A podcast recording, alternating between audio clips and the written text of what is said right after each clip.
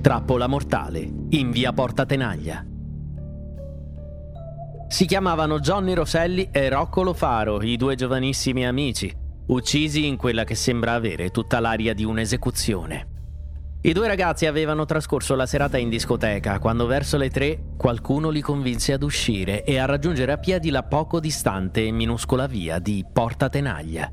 Proprio lì, lontano da possibili testimoni, li attendevano però i killer che a sangue freddo esplosero i colpi che tolsero la vita ai due giovani.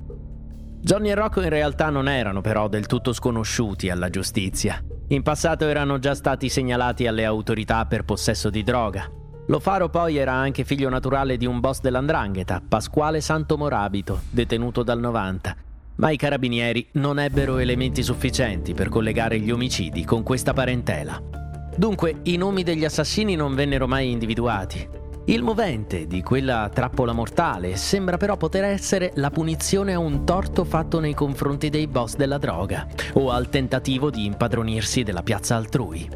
Sicuramente il duplice delitto fu un lavoro compiuto da professionisti, poiché la trappola fu organizzata magistralmente e nei minimi dettagli.